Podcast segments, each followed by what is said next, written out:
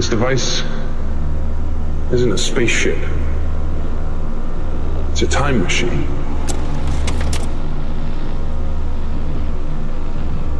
Goes backwards, forwards.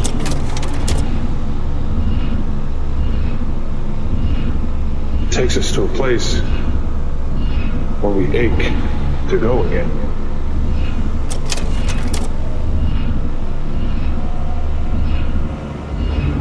It's not called the wheel.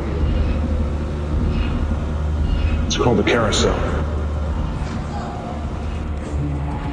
Hello and welcome to the Carousel Podcast. This is Isaac Simpson. Um, I am here today with Marty Philips, a writer in our scene who I just discovered. Welcome, Marty.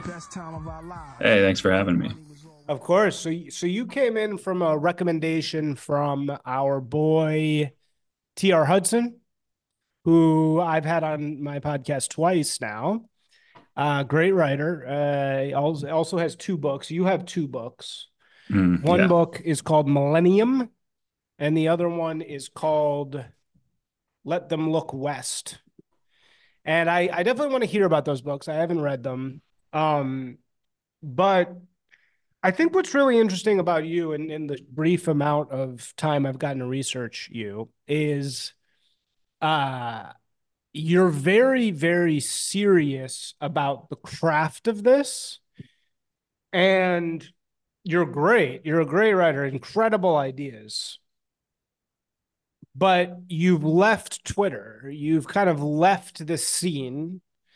And I want to read a quote from you about this. But um it seems like you've kind of left Twitter to in a way get away from some of the kind of clickiness and you know everybody blowing smoke up each other's ass kind of elements of frog twitter and and that kind of thing as well as just the distracting nature of it is do you think that's true Yeah, that would be a rather correct analysis of it, I'd say. I mean, part of it too is it's not just like the kind of weird interpersonal relationships and the like you said, the clickiness to an extent. I mean, part of it too is just the nature of life on the timeline, you know, living it as this virtual ex- weird sort of virtual extension um, of everyday experience. It's distracting, but it's also I find that it kind of affects the way that I experience things. Um, partly in with uh, the cycle of like the next big thing, like what's what's happening. Everyone has to give their hot takes. I think that to some extent, fundamentally, there's a conflict between the goal of the writer who's trying to be very serious about what they do and the career of a internet poster. I mean, I think some people can balance the two, but I think there's a fundamental difference in the goals of the two. And so, in the interest of putting as much focus as I can onto one of those two things, um, I'm always going to side with writing um, long form and um, eliminate the uh, distraction of the posting career, as it were. So if I if I'm ever in a situation where I have to kind of choose between the two for my own sanity or whatever, I'll I'll always choose um, long form writing and and not being kind of part of the uh, current happening conversation, I guess. yeah right I, I think that that's an interesting decision and we should talk about that somewhat and how you found your way to this originally i mean i've had a bunch of writers in our scene and and particularly in sort of the sub scene that I think you're in um on. So I've had TR Hudson, I've had JL Mackey.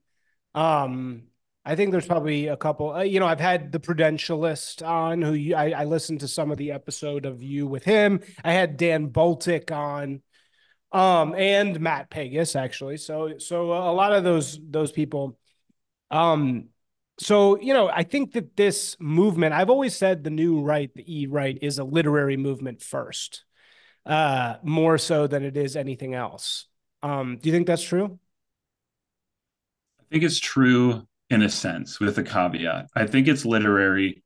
Uh, Well, you have to take into account how broad are we talking? Because there's different genres of interest in writing and big chunks of that are people who well you know there's like the book posters people who are always finding obscure texts making translations of things which i think is also very important to give historical context there's people who like consuming literature or reanalyzing literature um, or kind of featuring their favorite uh, literary figures and then there's people who are directly involved in what they would like to be the creation of literature uh, or their own literature, um, whether it's part of part of a a group process or a kind of shared mind space or political mind space or what have you.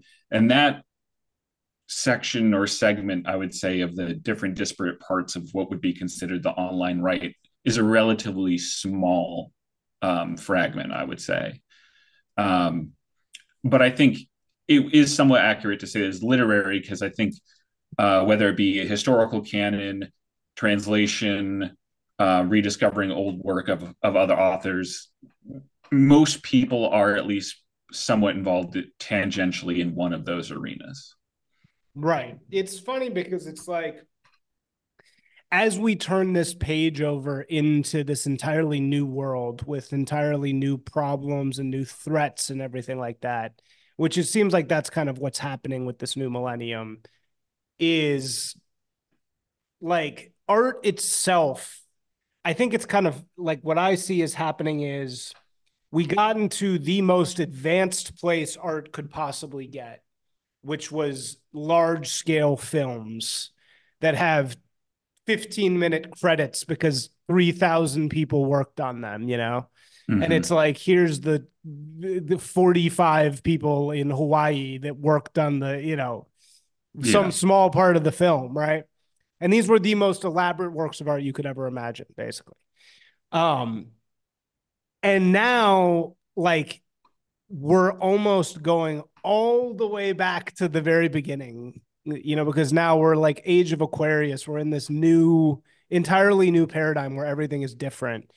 And so we're going back to like the very, very basics of like philosophy and like criticism and like like I feel like the the the online right, like the dissident right, which is becoming like the art of our time, clearly, it's like this really analytical, dry, uh, kind of art, right? And it feels like it's almost like the most basic form of art. It's like the most kind of pared down. Yeah, I mean, I think there's a couple reasons for that.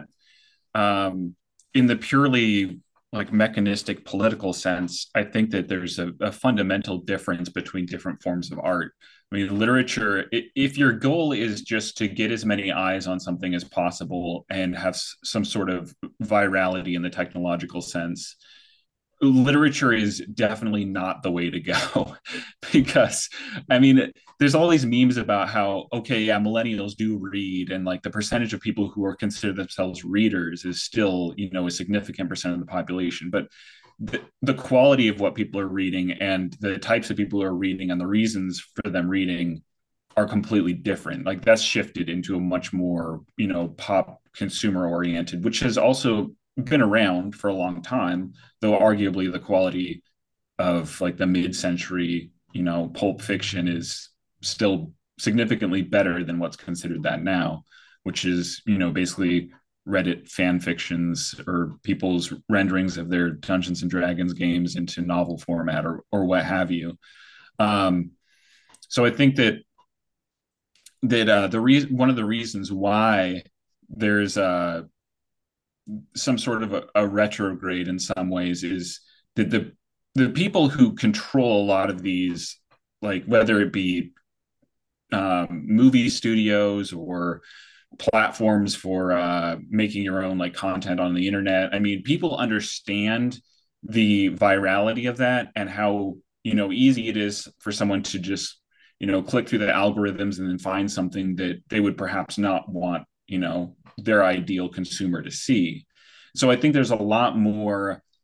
Um, there's a lot more care taken about gatekeeping um, the highly liquid forms of media i would call them which is you know tv shows um, films whether they whether they be you know hard to access like big scale productions or even some of the smaller art house films and uh, television programming and all that it's hard to crack into any of that because people understand you know how uh, low the barrier to entry is as far as um, taking something away from it experientially. Whereas writing, I mean, reading literature, someone has to sit down, you know, open up a book. If you're one of the people like me who has to tactilely open paper pages in order to read properly, but I mean, it, it, it takes work. Whereas these other forms of of in some cases truly artistry, in the case of film, you just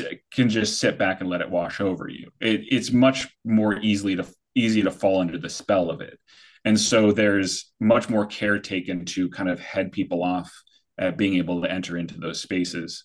Um, and I think that's one reason why um, there's kind of a a dry fallback to kind of more analog forms of media because there's not as much interest in in protecting them from you know ideas that the uh, mainstream types find disagreeable.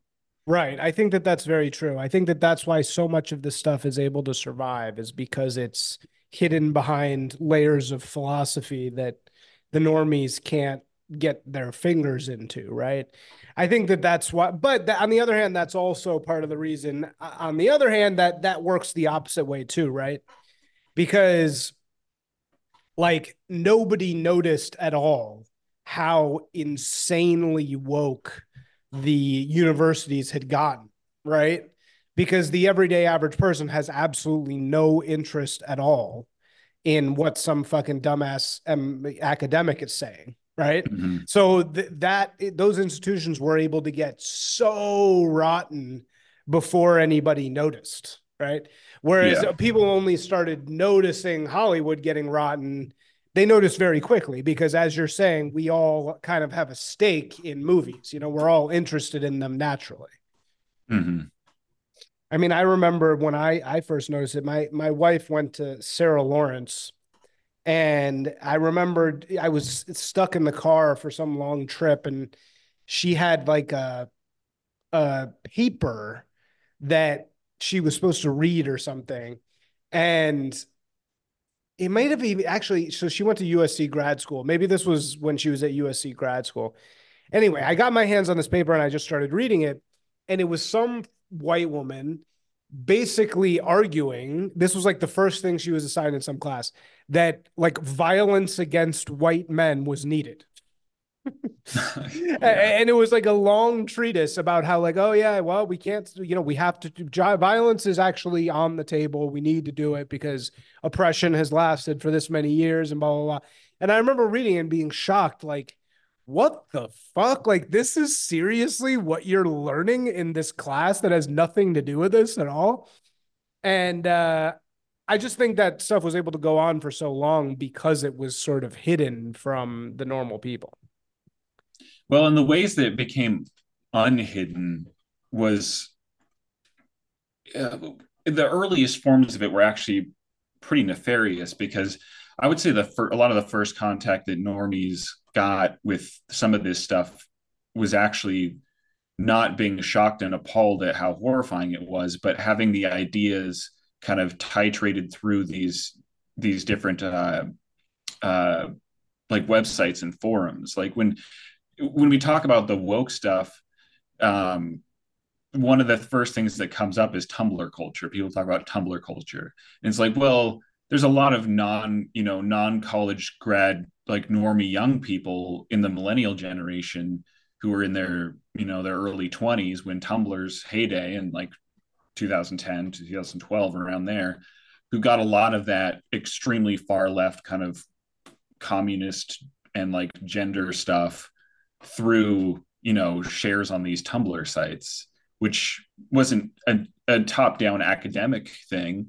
And you didn't even have to be part of these milieus necessarily. I mean it could just show up on your smartphone when you were you know scrolling around. And so i think there's two there was two sorts of different tiers of normies being confronted with it. There was the people, there was the boomers who are very out of the loop and only have heard about this stuff in the last year or so. And then there's their children who didn't even have to go to college to get it. They could have heard about it, you know, on on Reddit or Tumblr 10 years ago. So I think there's a dynamic too generationally where the younger generation got it earlier and it felt fresh and new and on the cutting edge of technology with all these these new websites and social media platforms and they experienced it in a positive way which is was more dangerous obviously. So were you on tumblr back then? No. Not at all. You, No. so you, you never experienced that firsthand? No i've i've read uh, people have like kind of done um, retrospectives on it. Um I mean, I was I was the age around the age at the time where if I was into that sort of thing, then I could have seen some of that stuff, but I've never really been, you know, super technologically savvy and it was never really one of the things that interested me. So I kind of missed that boat as far as seeing the uh the trash fire firsthand. okay so you weren't were you a very online kid No. So you weren't. So you weren't like, yeah, I uh I heard you talking on another pod about growing up in the middle of nowhere and spending a lot of time reading outside. Yeah, I was not a uh internet child. Yeah, me neither, man. I'm coming to this late. But okay, so you have this great quote here. I'm just going to read this quote. You you're a very dynamic writer, you know. You're I was I was really expect when TR Hudson told me to find you, I was really expecting something completely different. And I wish I'd been able to take more time to digest your work because once I started reading it today, I was like, "Oh, wow, this really deserves more of my attention than I'm giving it." Um, so I'll get to that later, and maybe you can come on again next time you publish something. But I'm glad that we're establishing this uh, relationship anyway. But you have this little piece of writing about why you left Twitter that seemed to me like a good uh, sort of place to start a conversation. So you say there's a relationship between having a posting career and a gaining publicity for other projects. This is you, right? You're not quoting anybody in this, right? You're quoting No. yourself Yeah, an email. yeah. Yeah, yeah. Okay. So there's a relationship between having a posting career and gaining publicity for other projects. And these feed into each other despite being fundamentally at odds.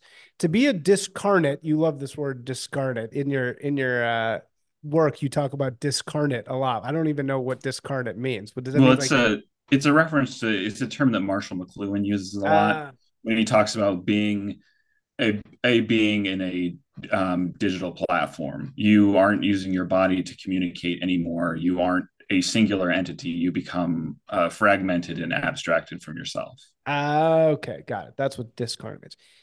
And it's funny because your thing, the the story you shared with me, um, uh, which is great, very highly recommend this Dream Catcher, which which uh, he shared with me, which is eh, kind of it's it's zero HP ish, but it's also about the afterlife, and it's you know, of course, there's comparisons to Black Mirror, but the, but the imagery in there is so strong. You know, the the moments where you talk about you know the constellation of stars you're seeing from the afterlife the the images that you capture are really really imaginative.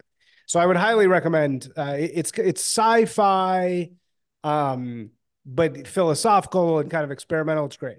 But it's about the funny thing is it's about a guy dying and becoming discarnate and then you kind of died in the digital world too right? Because you left twitter and everything. So in Yeah, a way you're in the afterlife but uh, okay, so you say there's a relationship between having a posting career and gaining publicity for other projects, and these feed into each other despite being fundamentally at odds. To be a discarnate being of the timeline is ephemeral. To write stories with the intent of them lasting and meaning something over a longer time scale takes an entirely different edit, different ethic. In some ways, it is necessary to avoid the former in service of the latter. The digital being is fundamentally unserious. The internet is architecturally ironic. The writer must open himself to ridicule by the very nature of practicing his art. Sincerity takes on an uncanniness on the internet.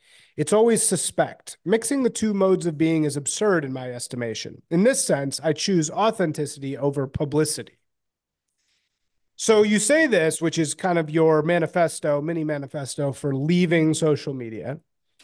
And but simultaneously elsewhere, you say you do miss the instantaneous feedback of Twitter, right? Which is completely an addiction, by the way. Yeah. Um, so in some ways I totally agree with what you're saying here. And in other ways, maybe I would push back. But maybe you can just talk a little bit about your experiences with the internet, how you found this group of dissident right-wing writers, and then why you left them, at least in terms of the Twitter sphere.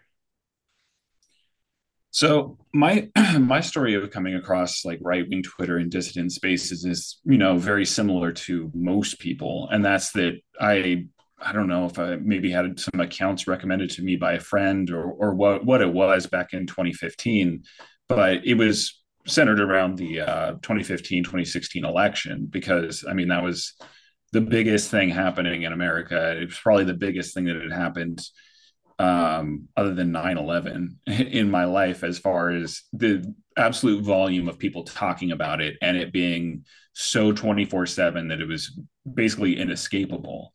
And so that was what got me on twitter in the first place. And that was really my only first introduction to um, kind of non non mainstream um, right wing thought or even like uh, post left thought or or any of those different groups. It was much less categorized early on in 2015. It was much more just a loose affiliation of people who were talking about kind of what were at the time seemingly new or or renewed interesting ideas about politics and and um, this when the whole NRX stuff was happening. So I mean that had been going on for longer, but there were people talking about on Twitter, and so for me it was all rather new and rather interesting. And uh, so I guess as far as introduction to that sort of stuff, I'm probably more on the normie end because I didn't, I mean, I didn't come from, you know, a Sallow Forum or, or even 4chan or any of these places where, where people, there'll be like cross pollination and people will kind of move between these different platforms. Um, I, any of my interest and in interaction with all this started with Twitter.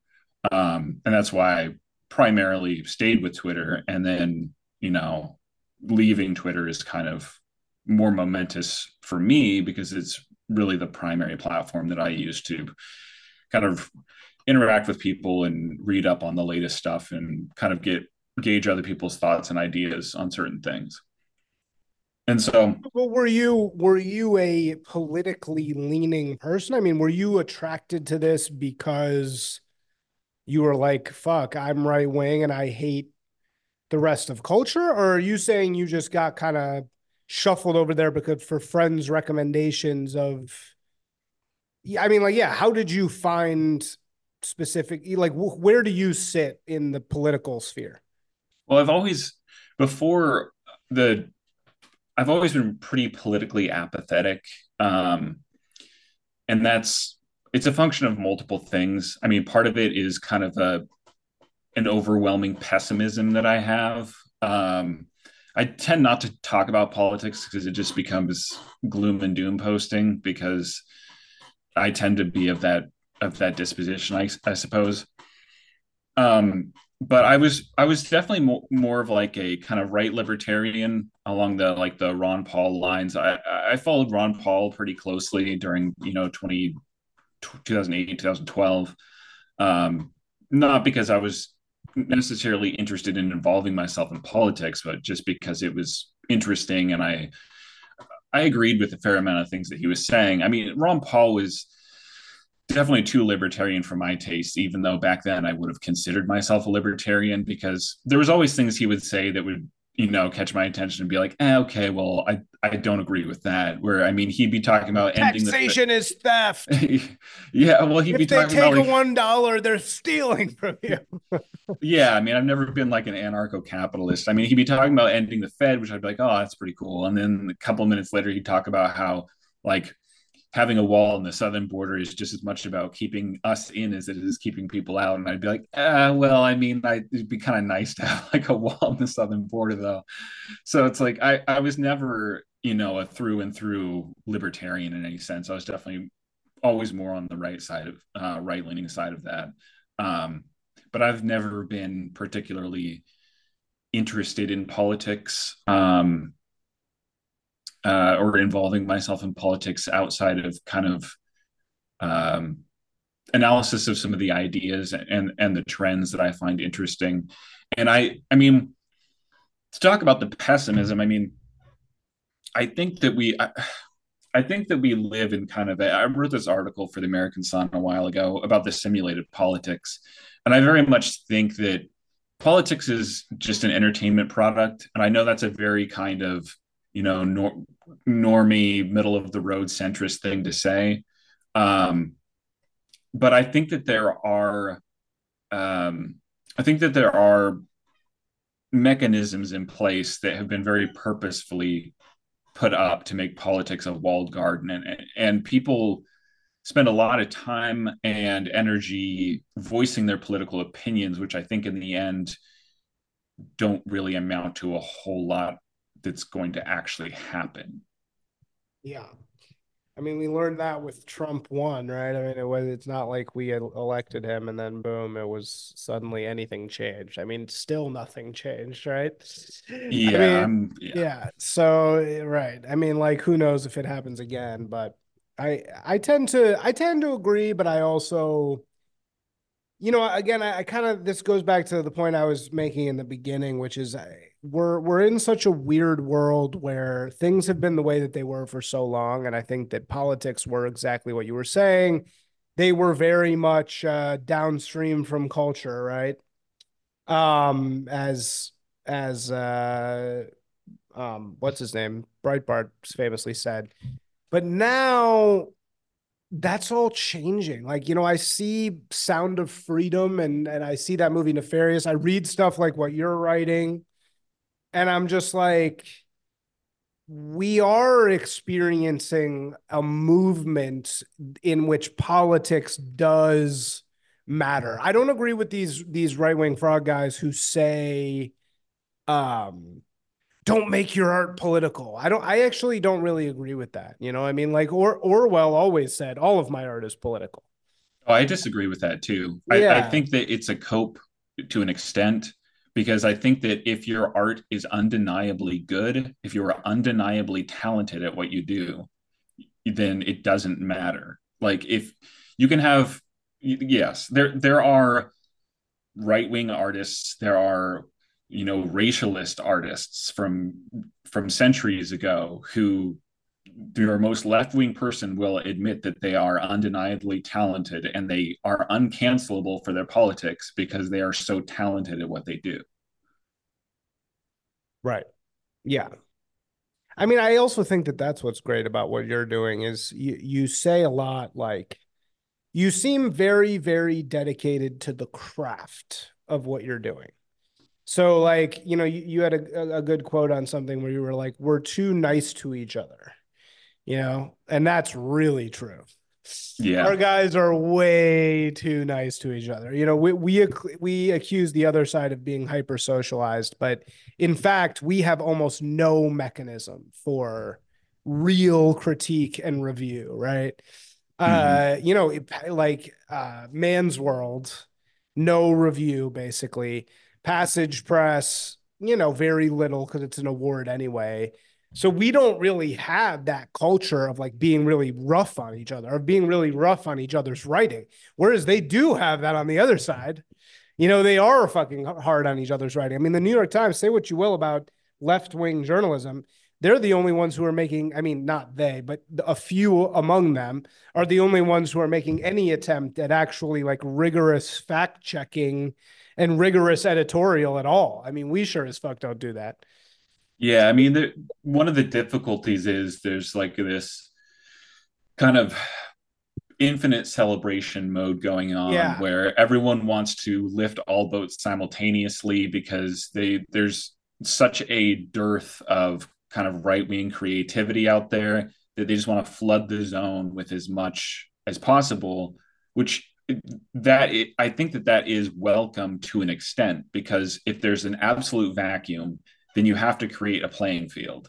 It, through which people can kind of bump into each other and maybe bump elbows occasionally and th- then begin improving themselves. Um, but I mean, a lot of these focuses of of right wing thought and and the scene in many ways is there's there's a lot of critique, but it's it's very small scale, very much just throw a quote tweet on this guy and dunk on him. You know, it's in the context of the conversation about the current thing. It's not someone sitting down and reading someone's you know 300 page novel and giving them notes on it and giving them some hard truths if there are parts of it they didn't like. I mean, there's some of that. I do have a few people that I have that I send my stuff to and and I trust them to read it and give me honest feedback, but it's not it's not necessarily happening in a wider kind of scene way. Seen both in S E E N and S C E N E in both senses, mm-hmm. and that it's not happening openly and honestly, I think, to the extent that it could be. Yeah, I mean, we need to figure out a way to make it happen. And you're you're totally right. We're I love what you said, perma perma celebration mode. You know, I mean, that's really like what we're what we're in. We're gonna win. You know, we're we're all we're all like supporting each other, and we're gonna win. Except, you know what the fucking frogs love, or you know what the our guys love is drama. They fucking love drama. Bro. They love yeah. it more than anything else. They cannot get enough of who. Oh, somebody you know, dox this person and say, oh, somebody was a Fed and this person said this and somebody blocked so and so. I swear to God, they fucking love that shit. They're like little baby girls. They cannot yeah. get enough. Well, it doesn't help that the internet, like social media, is a fundamentally like female coded space. Like it, the the group chat dynamics, the it just creates like a this infinite sewing circles really. Whether you, whether you're actually a woman or a, a, guy online you kind of get forced into a female mold of infinite gossiping etc yeah and well and it's also it's a it's a it's a beautiful one syndrome thing and what about what i mean by that is the you know it's like uh guys who are isolated from the real world you know what i mean? And it's like they they, they like they spend so much time preening and like framing themselves. You know, it's like no, nobody is more fucking dramatic and girlish than like right wing bodybuilders, dude. It's like they fucking. you know they love talking shit and like who you know who who's who like who's friends with who like they really are like high school high school girls from from what i've seen um so yeah okay so where were you at when you quit. I mean, we're, eh, you're t- you're completely nothing could be more damaging. You're right than the Twitter mind on the, the writing, right? Like I've had very successful blogs over the past few years, you know, and my, I've I've grown a Twitter audience pretty well. You know, I have like almost twelve thousand followers, and it's funny to notice like sometimes you'll get a tweet that'll get a million views and you'll get no followers Sometimes you'll get a tweet that'll get way less views and you'll get a thousand followers, right? Like, why do people mm-hmm. follow you for some things, not for other things? In any case, the entire dance is a massive addiction, right?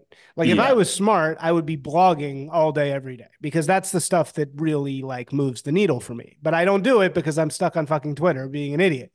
Mm. Uh, so you're you're totally right to, to do what you're doing. But here's my question for you. Isn't Twitter a little bit like a part of the art of what we're doing right now? Like, is there such thing as a as a writer today that's don't you kind of gotta be like doing that as part of the art itself?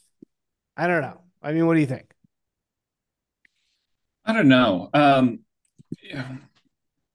I wouldn't say i am technophobic, um, which is you know ironic since I spent so many years on Twitter. But I've always, even when I started trying to write seriously, I early on I kind of had this reticence to include too much reference to technology and and contemporary you know techno culture because there was something to me that about it that just seemed very um, ephemeral, kind of tacky almost. Um, and I, I definitely got over that as far as choosing to write about topics that kind of get more deep into those things.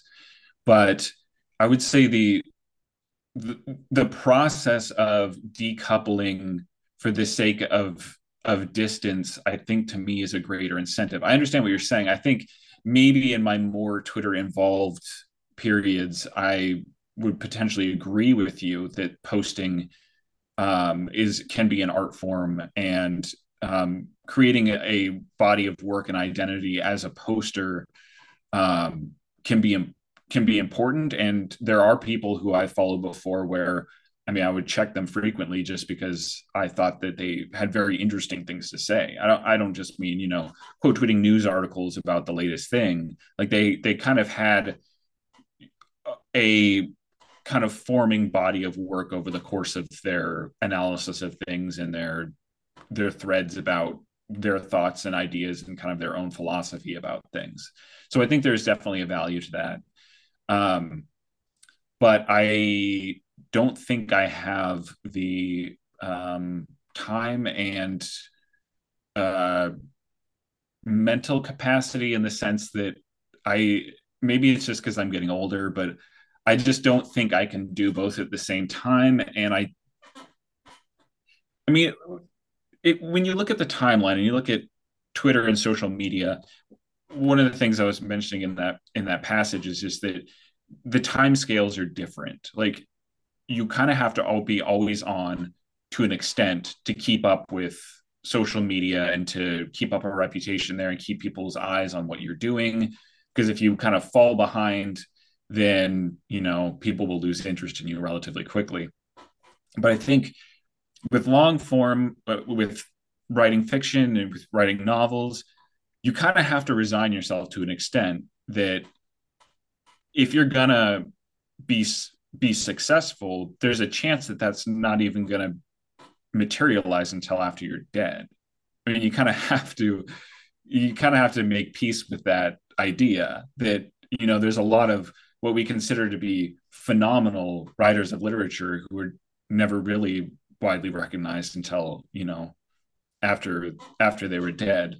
Um, and so you kind of have to be at peace with that as well. And that's not to say that that i there's not a future time where i you know get less busy or i'm in between projects and you know come back to twitter temporarily. I i do that. I've left for you know five six months at a time and come back um, it's kind of always been my mo. So I'm not saying I would never come back, um, but I think that you kind of have to be very purposeful if you're one of the people like me who can get easily lost in the static of trying to kind of work in two forms at once. Um, you kind of have to be uh, very certain when you need to step away to work on other things. Yeah, which is pretty much almost everyone, right? I mean, like very few people can do both you know so you can really focus on one and and not the other especially if you have any sort of day job at all right? I mean it's like yeah. you really can't you really can't be both a poster and a serious writer. I mean how's the book sales like have you been able to because that's the thing. I mean, like the thing about Twitter is it's marketing. You know, I mean that's that's a little yeah. bit of the. That's why I was I was really expecting you were going to be a completely different person because the people who aren't on Twitter, I thought you were going to be like an old guy. you know, like I, I thought you were going to be like a kind of boomerish, like you know that type, uh, because that's usually who I'm used to being. Like, oh, here's my blog and I actually fucking love your website. I love just the simplicity of the the yellow background, which is very iconic. Like, definitely don't change that. It's fucking sick. But you also don't have like an about page on there. So I'm just like, yeah, there's no about page. So I, I can't like find your books and shit. So I'm like, oh, this guy must be like a boomer. But then once I started reading your writing, I was like, oh shit, he's like really serious about this. And, uh, you know, it was also funny. You had ads on there, which was a little unique, right? Um, yeah, that's more that I uh, don't take the time and the investment to like go full full try hard WordPress as opposed to using just the basic functions. Yeah, right. But the ads, do you put the ads on there or is that because you're getting some kind of free version? Yes, because I'm using them like the most Ah. basic WordPress. Yeah, they put their own ads on it. Oh, that's so funny, dude. Yeah, so you're like a monk, bro. You're like a purist. Like you're just like writing. Like that's fucking all you're doing, which is dope. You're gonna you're gonna come out of that. You're gonna come out of that really good for it because you're working on the style and you're working on the quality. And that's what very few people do. You know, they just assume I'm great at this and then they don't actually do the work to get really good. So, I mean, do you have people in your life that are giving you harsh critique? Well, like I mentioned before, there's a couple people who I met online through right wing Twitter and and um, over the last couple years who I do I will send um, segments of stuff to or or portions of drafts to get their feedback on it. And um, fortunately, there's a couple people who are give me relatively fast responses and are not afraid to you know say if there's a segment of something they don't think works or what have you. So I think as as far as that goes, I was fortunate to um, to get with my time on Twitter to get acquainted with people who, you know, are take take their giving of input um, seriously, um, which is good. Yeah, well, that's good. You need that, man. Um, so your first book is called uh, "Let Them Look West," which is about a uh, very obviously Jewish uh, journalist who is going to talk to this po- populist pop- politician, and um, of course, again, I, I really wish I'm, I'm going to order it. Well, you you price it kind of high, thirty two bucks, huh? Oh no, um, that's the the only version available on Amazon is the hardcover. So Oh, where do I get the soft cover? At Animal Appeal? yeah, Oh, nice. Okay, cool. Um, so w- yeah, and he goes to uh talk to a um politician in the South, I think, and like a populist politician. So so why was this the first thing you wrote? And then because later you shifted more to sci-fi, but I'm guessing this is not sci-fi. no, it's not. Okay, so yeah, so why was this the first thing you wrote? So it was the first thing for two reasons. Um, the, the first was I think I started writing it probably around 2018, which was when the, for many people, the Trump disappointment really started to set in. you know, it was, I can't remember when it was in 2018 or 2017 where uh, he, there was the whole potential government shutdown and he basically just gave all of his enemies exactly what they wanted and like signed everything and was like, well, this is the last time I'm doing this. I'll never do this again. And it's like, wow, thanks for the like verbal promise, bro. Like you literally backed off of everything. Uh, yeah, I think I remember that. I think I remember there was like a moment. That was like right when he got rid of Bannon. Yeah. and it was, like might- suddenly he was like, "Yeah, I'm doing everything that they want." Yeah, I think I remember this. yeah. And yeah, so where it was of it- like none of the things that he said he was going to do was he going to do. Yeah, yeah. Yeah. And so part of it was kind of dealing with that in that like, okay, well, what can you even what can you even do politically? Like what what does it even look like? Because in the preface of in the preface of the book, I describe it as uh, I think a mundane fantasy, which is like the idea of fantasy ha- has multiple meanings and it can either be a self like a self-gratifying kind of image of your of your desires projected into story form or it can just be something that's not you know realistic to our to our current world. And so I, I framed it as a mundane fantasy in that it's it's something that's not our world but i did my best to research and make it as realistic as i could within the context so um it, it yeah it's a All story the King's Men. yeah, it, All the King's Men was definitely a big influence. It's actually probably my favorite American novel. Um, I Couldn't get into it, man. I've literally tried reading it like four times, and I just oh, cannot. it's- I it's can't so make good. it curse the, the you know, how do I get into tell me how to get into all the King's Men? What what am I missing? Um, I don't know. It's it's one of those books that immediately immediately grasped me, and I loved it all the way through. So I don't know if it's I don't know if that sort of appeal is transmissible, but because everyone has their different taste when it comes to literature. So I don't know why I couldn't get into it. It's like I should love it, but I just for some reason I just can't I can't like it doesn't spark the fire. I don't. Is it the pacing? Because I've always been a huge fan of Southern Lit, and they take their time. So it's like I no, I don't like Southern Lit. It's true. I I love. I mean, of course, I w- I want to say I love Faulkner, but do I really love Faulkner? I mean, I I love some things about Faulkner. I don't know if I qualify as a Faulkner lover. I mean, the best short story about LA ever written is by Faulkner, so I like kind of, you know, I like kind of have some clout in reading him. And and I totally get the long sentences of Faulkner, but yeah, I guess I just can't really who else is Southern lit? Like who who else are you talking about? Um well, I mean, the shorter form, everyone or a lot of people always reference Flannery O'Connor. Oh, right, um, yeah. I like, I, and then, uh, yeah, All the King's Men. Penn Warren was was Southern, and then there's yeah. uh, Walker Percy also is another b- relatively big name for Southern lit. Yeah. Yeah, yeah, yeah, yeah. Um. Uh. Yeah. Okay. So, all right. So, all the King's Men. Keep going so yeah, it all the King's Men was definitely a pretty big inspiration. Um, as far as I guess, as far as like,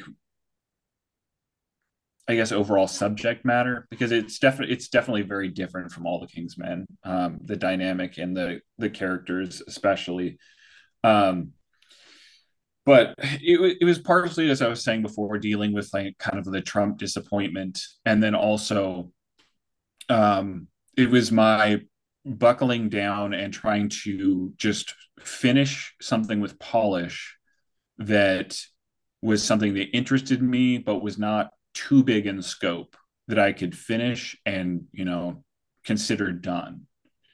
And so that was a part of it too.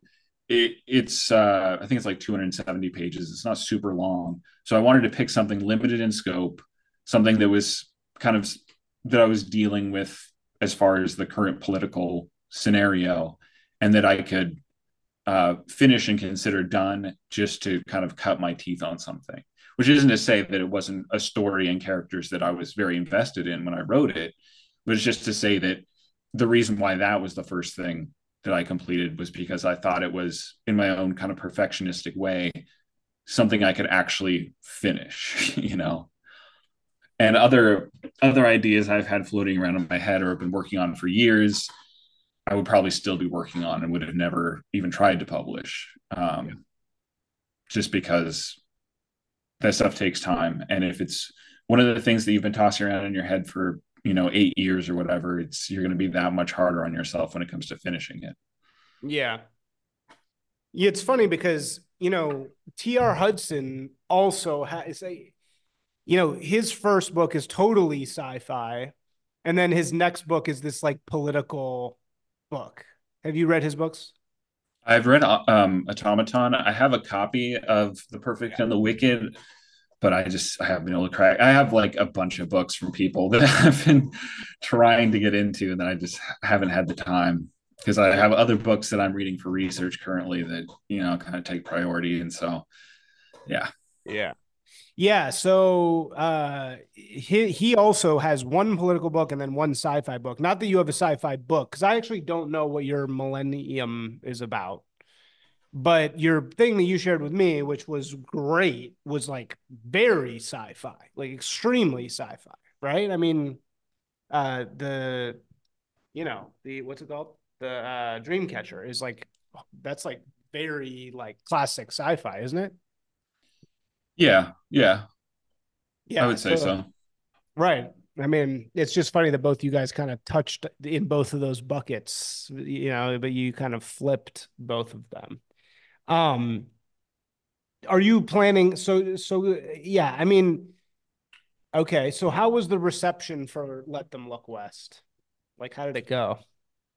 Um I got a lot of positive feedback. Um I I got a lot of uh, quite a few emails from people telling me that they they'd read it and what they thought on it, which is actually preferred. You know, I was I I had mentioned before that it is nice to get some of the immediate feedback on Twitter. You know, people can just reach out to you instantaneously and and let you know that you know they've read something of yours or what have you but what really sticks out to me is when people actually take the time to like open their email client you know and write five paragraphs and uh and then hit send like that to me shows that someone's investment or interest in it is uh at a level that um, they actually take the effort and so that's what i always really like is getting emails uh, from readers but um, yeah, let them look west. Um, did decently well. Um, the way I, it's funny the way I always talk about about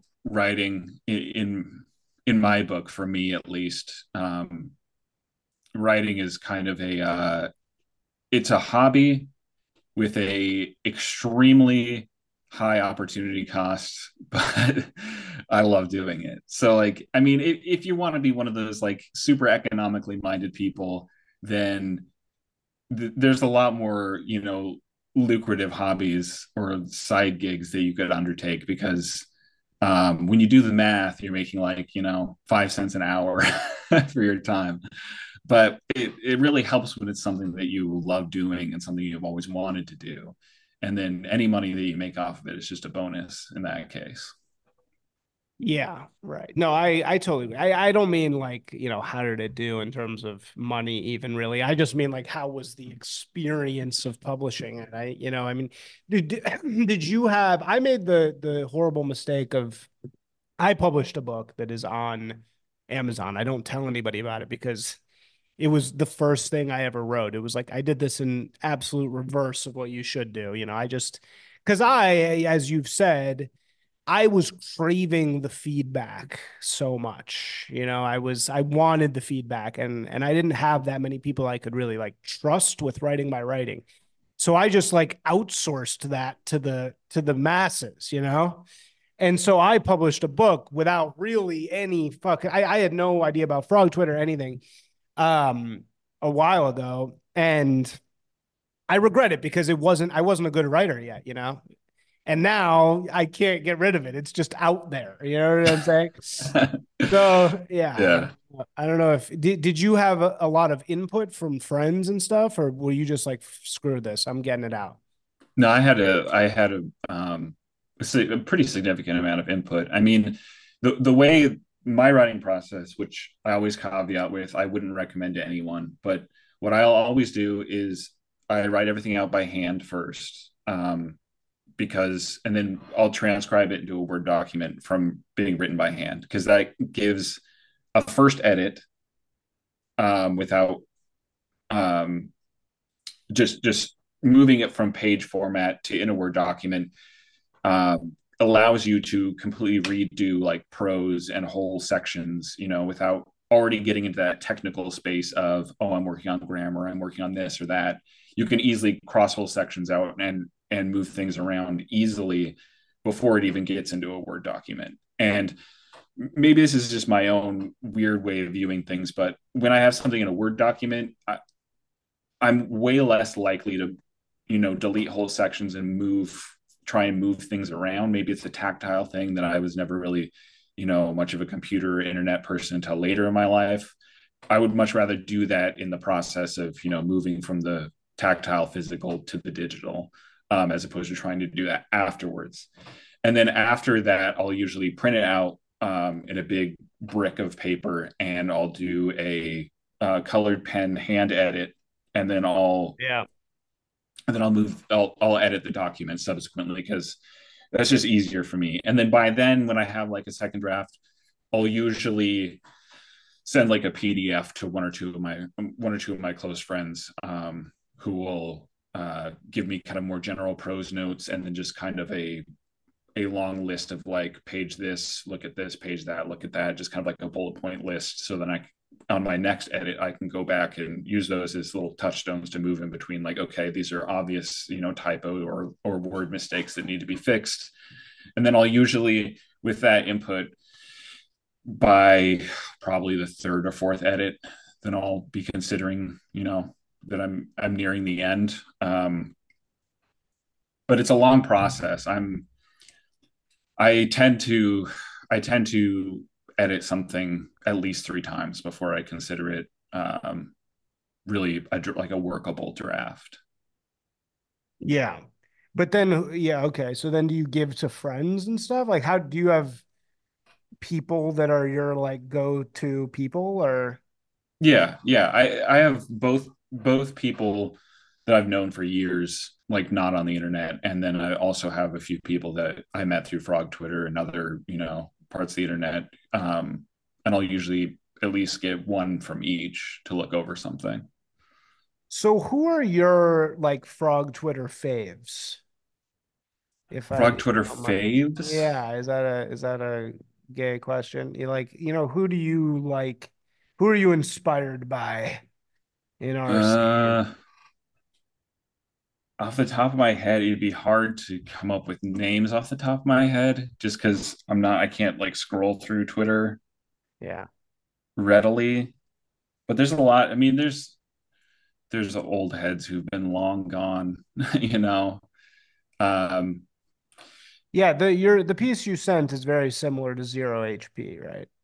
Yeah, I always followed zero HP. Um, I mostly thought he was uh, very entertaining for his uh, dunking on uh, overweight women and stuff like that. I always found that to be yeah, mostly entertaining. yeah, you could use lose weight. It's his. Yeah. Um, as far as like people who I think so, I always like Geo.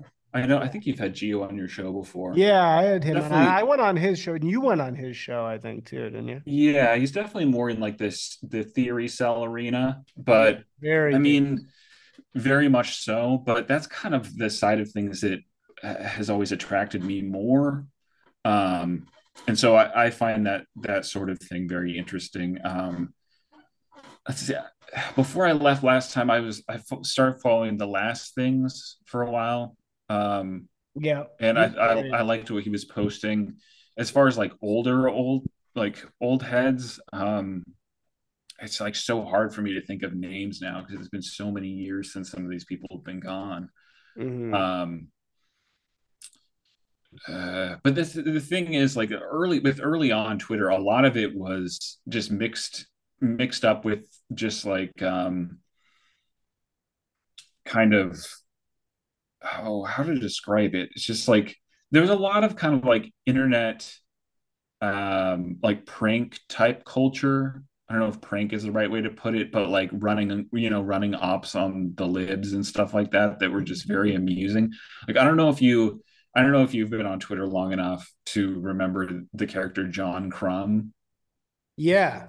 Well wait john crumb? No no. Who's john crumb Oh, he was like mm-hmm. back in 2015. He he did all these things like he would he would post post pictures and claim that certain things would happen. Like I think he posted like a picture of a bloody sink and claimed he got assaulted at like a, a movie in a movie theater or something, and would get all these pe- people riled up.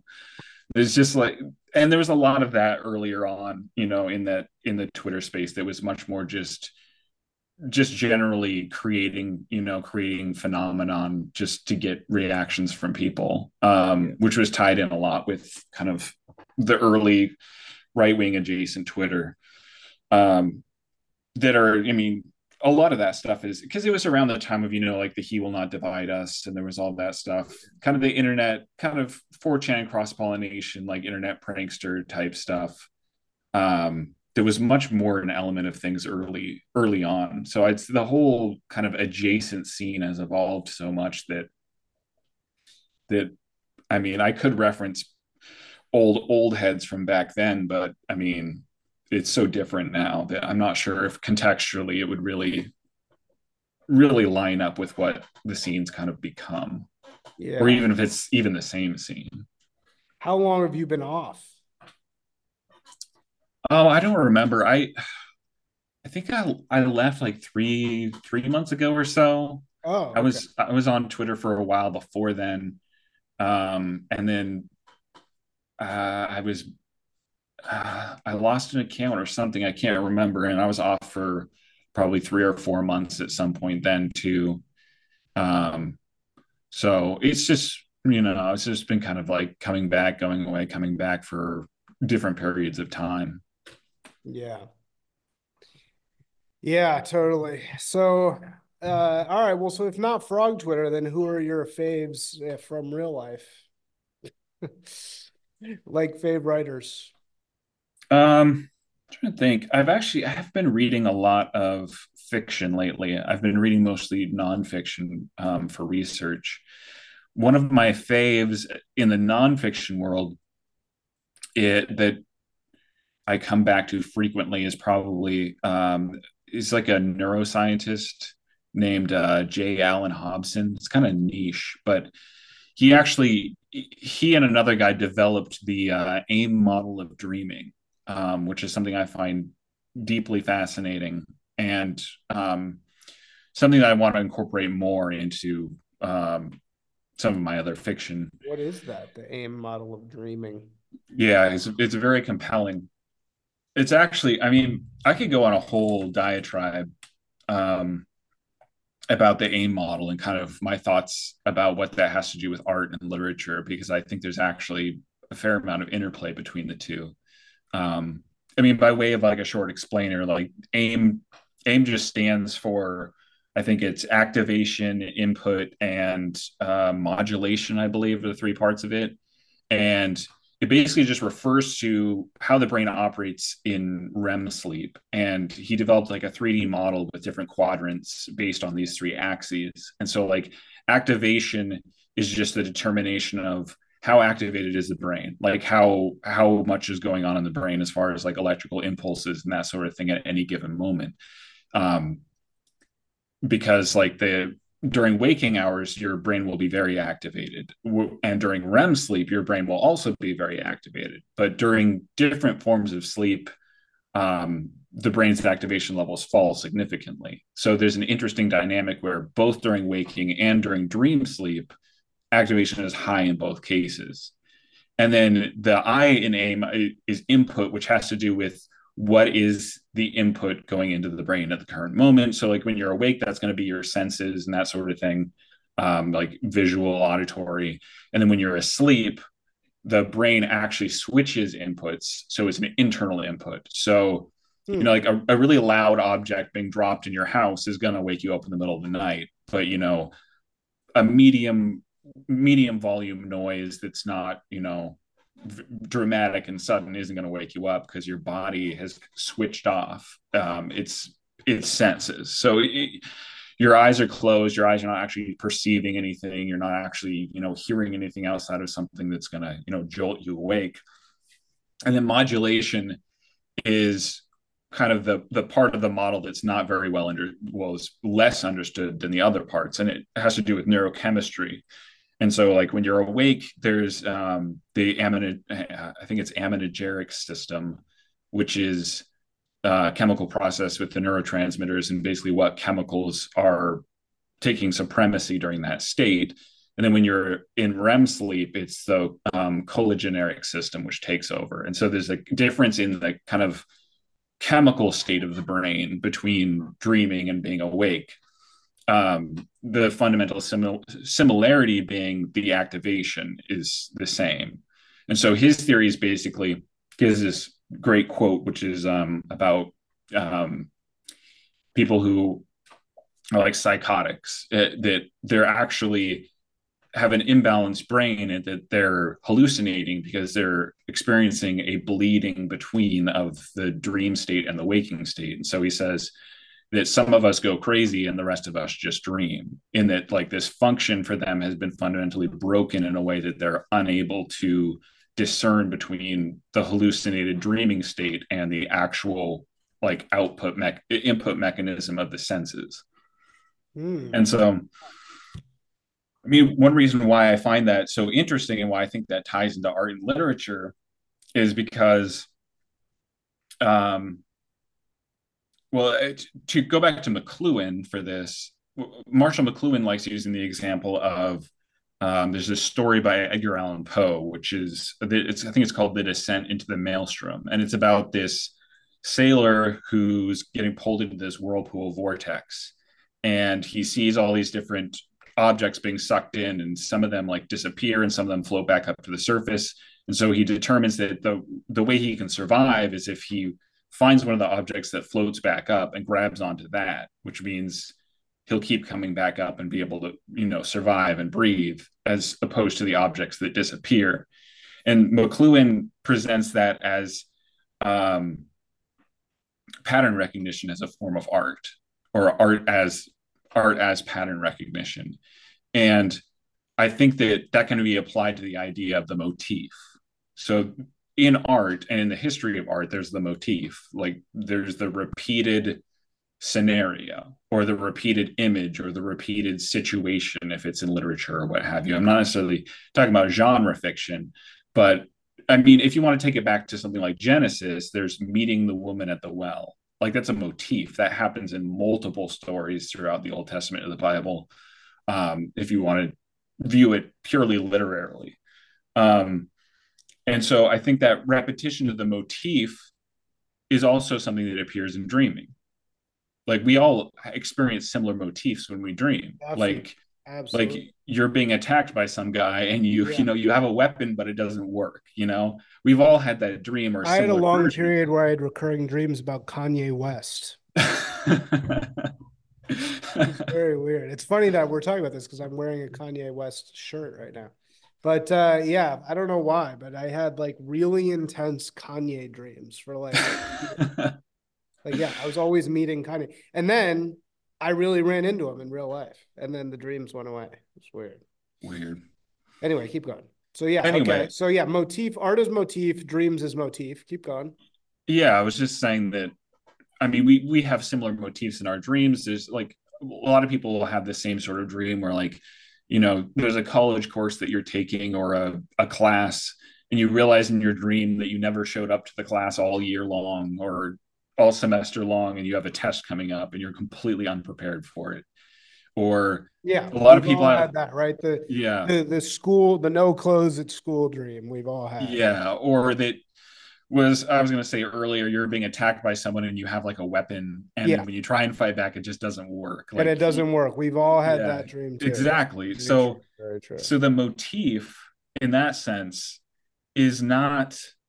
I mean, it exists outside of the conscious state. It, it's like an exo process that has to exist outside of just our own process of passing down, you know, literary motifs there's an idea of the motif that's outside of our control and is fundamentally part of the process of very basically neurologically being human because our our brains create motifs whether we're conscious or not. Um and so that's one reason why i like the aim model and that's one kind of the way i apply it to to art and the significance of art is that i think that there's a very fundamental desire to you know create these these repeated stories throughout history that's not even necessarily under our direct control. Hmm. So, but but what's the larger point you're making about the aim method? I mean, so first of all, what what is, is this? I'm confused about what the motif thing has to do with the aim method. Oh, it, it just has to do with um, the input output gating being internal as part of it. So eh, you're not, you know, the the brain is creating motifs without, you know, access to exterior. No one's handing this to you. Your brain is creating simultaneous motifs that other people also possess. Okay, so without kind of... without directly communicating with them. Right. So it's something about the structure of the brain.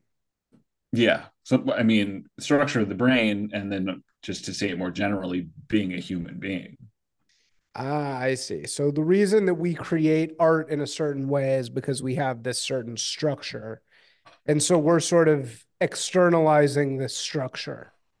I think that that is either a big part of it or it's a negative image of it. You know, because there's the there's the waking which is the very conscious motif of you you read a story, you're influenced by it and then you write something that has some thematic similarities. And then i think that there's an unconscious form that that continues um, with or without our input on it in an active sense. So i think it's fundamental to the process of how our minds work and work over time. You know in the active sense is generational. In the inactive sense or in the sleeping dreaming sense it's just an automatic process Yeah, right. No, I, I hear what you're saying. It's like we're sort of writing that out there. Um, you know, it's it's a little bit like um, you know, Kant and and I don't know if you've gotten into philosophy, but like time and space uh, are ways in which we organize the world, kind of. And you're saying that this is like kind of a way of organizing experience. All right, so this is what this guy is a is a writer, and he writes about this AIM method. Yeah, just about also about neuropsychology in general. Um, yeah, I mean, I would his book, The Chemistry of Conscious States, is really good. I usually is the one I recommend. Um, it's funny. I the only reason why I came across it is because I was in a used bookstore one day and I was just kind of looking through the the general just section of unorganized books they hadn't they hadn't indexed yet, and I found it, and it looked interesting, and it was an old like dog-eared copy from like the 90s or 80s or 90s or something. Um, and so I just bought it on a whim and read it, and I thought it was like one of the most interesting things I'd read. So that's when I started looking more into him and reading some of his other books. Wow, that's so random. yeah, just found on a shelf somewhere, and it became integral to your understanding.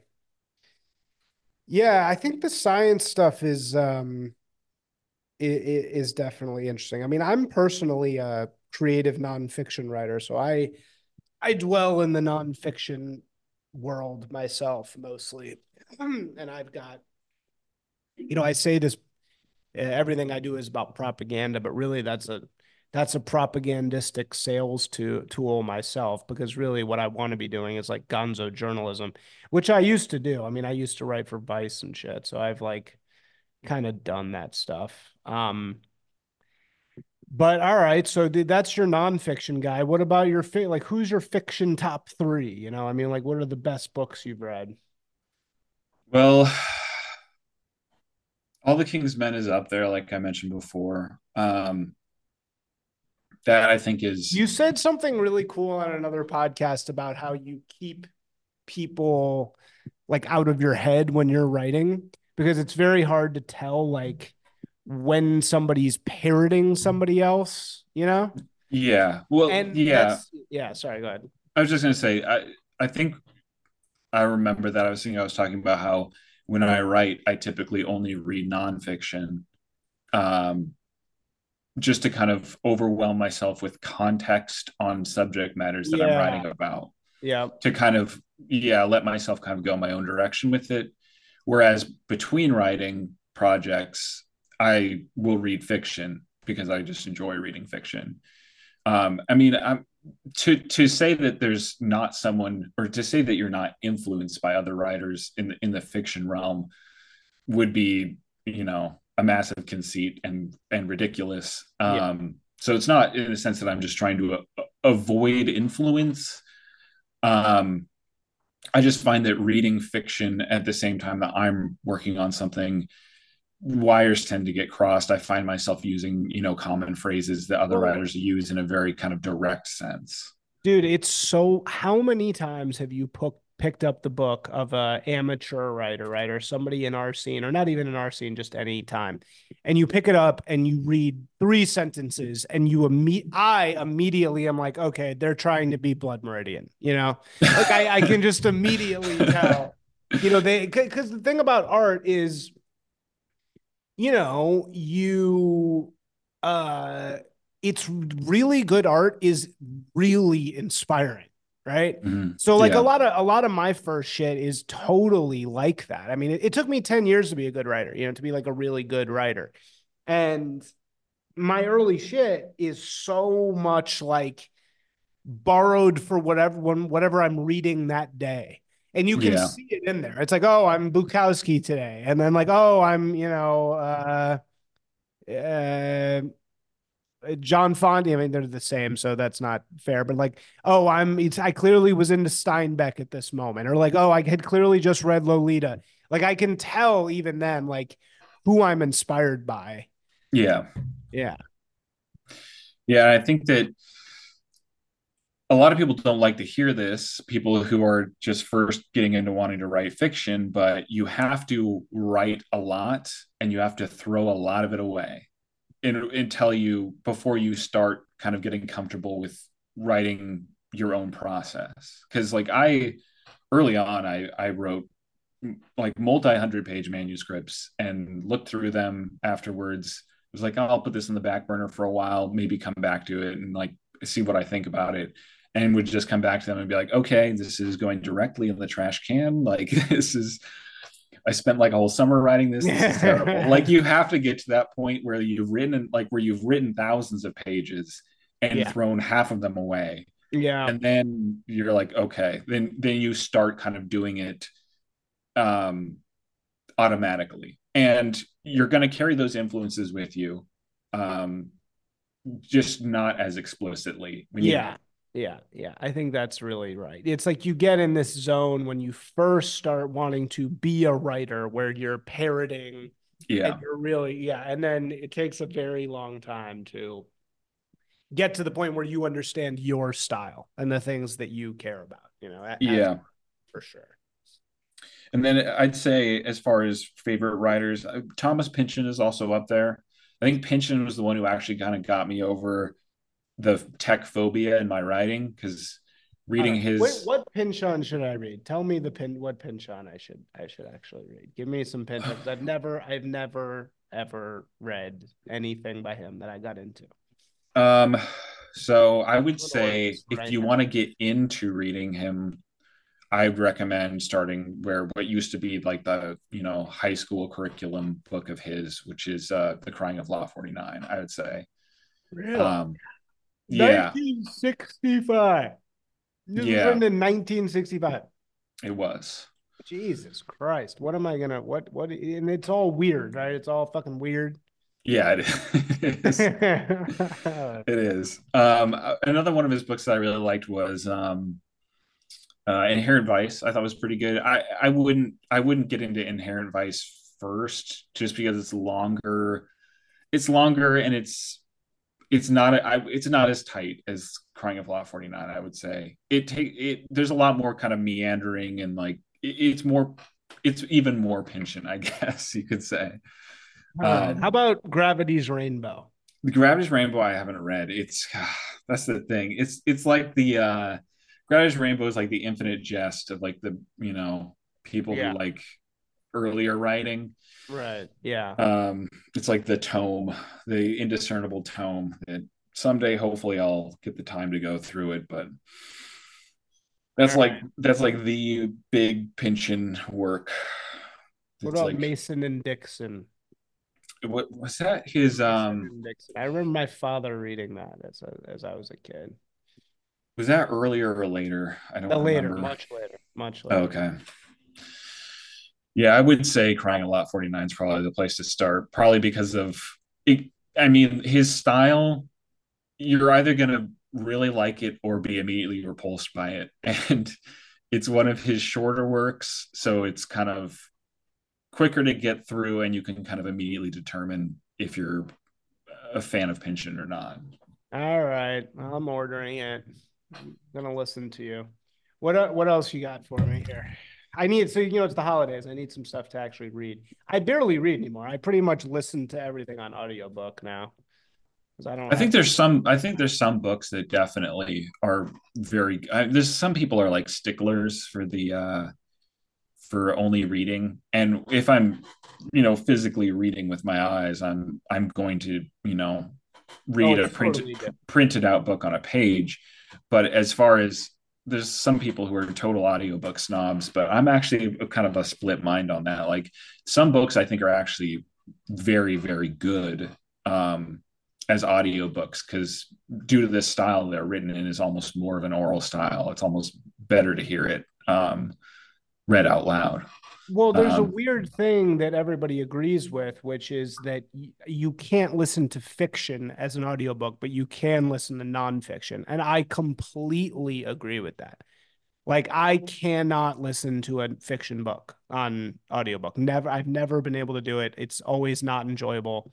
But like I can listen to like Ernest Shackleton's voyage like a hundred times and I'm completely engaged in every in every second. So I don't know why that is, but there's something about fiction because I guess it's just like the artistry of fiction, right? You, which you don't really get that on audio. Yeah, I think there are exceptions. I think that um, some styles that are more lyrical, um, not even in the sense that they're poetic in a structural sense, but in how they're written, um, can actually lend themselves to audiobooks. I'm not saying it's better in all cases than reading the book on the page, but I think there's some authors that lend themselves very well to listening. Um, but it's obviously not all of them. Yeah. Yeah, I think you're right. I think you're right. It's like almost like a different it's like a different medium almost. And and it's like you you need to write for audio kind of.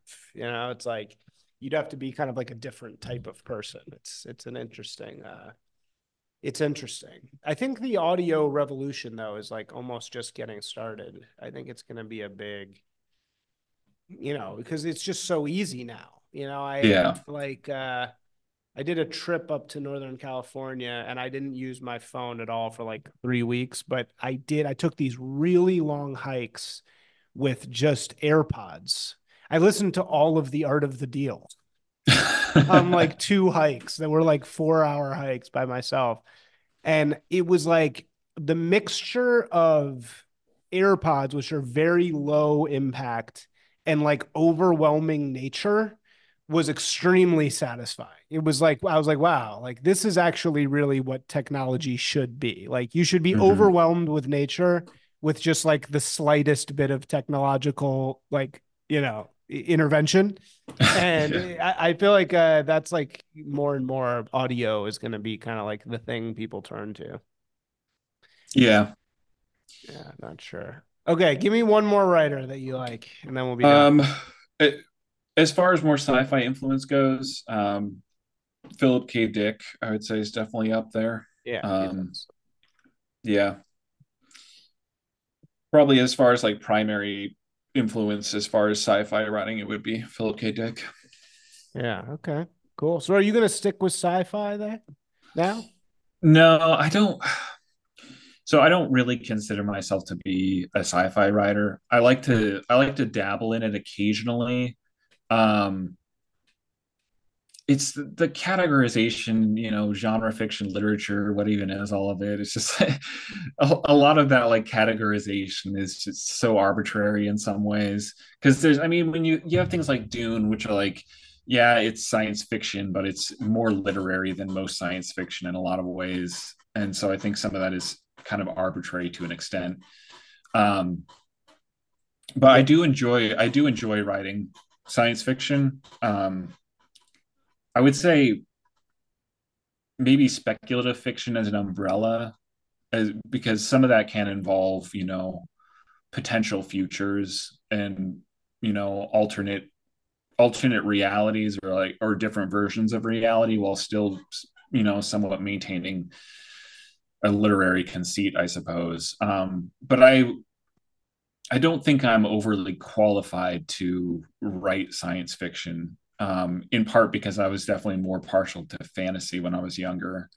Um, and so I don't think I have as much of a background reading science fiction, nor do I have more of an interest in it outside of the contemporary issues, I guess, that it presents. Um, so we're we're talking like not you know the space age concerns, but more you know the concerns of the consumer technology realm. Yeah. Yeah, yeah, totally. I, I hear that. I hear that being uh, you know, a little resistant to being categorized. But it is true that from a marketing perspective, you know, the narrower your category, the easier the spark is, the the easier the launch is because you buy points the you know the fur- the further you can get into a recognizable genre specifically a popular one the more you will have instantaneous followers, right? But yeah. the, the ceiling is lower. Like the floor is much higher, but the ceiling is much lower. You know, it's like yeah. if I wanted to be a true crime podcast, I would Im- immediately have you know, a, yeah. a thousand followers, but then you can't ever get outside of it. You know, then forever you're a true crime podcaster, like for the rest of your life. So, yeah.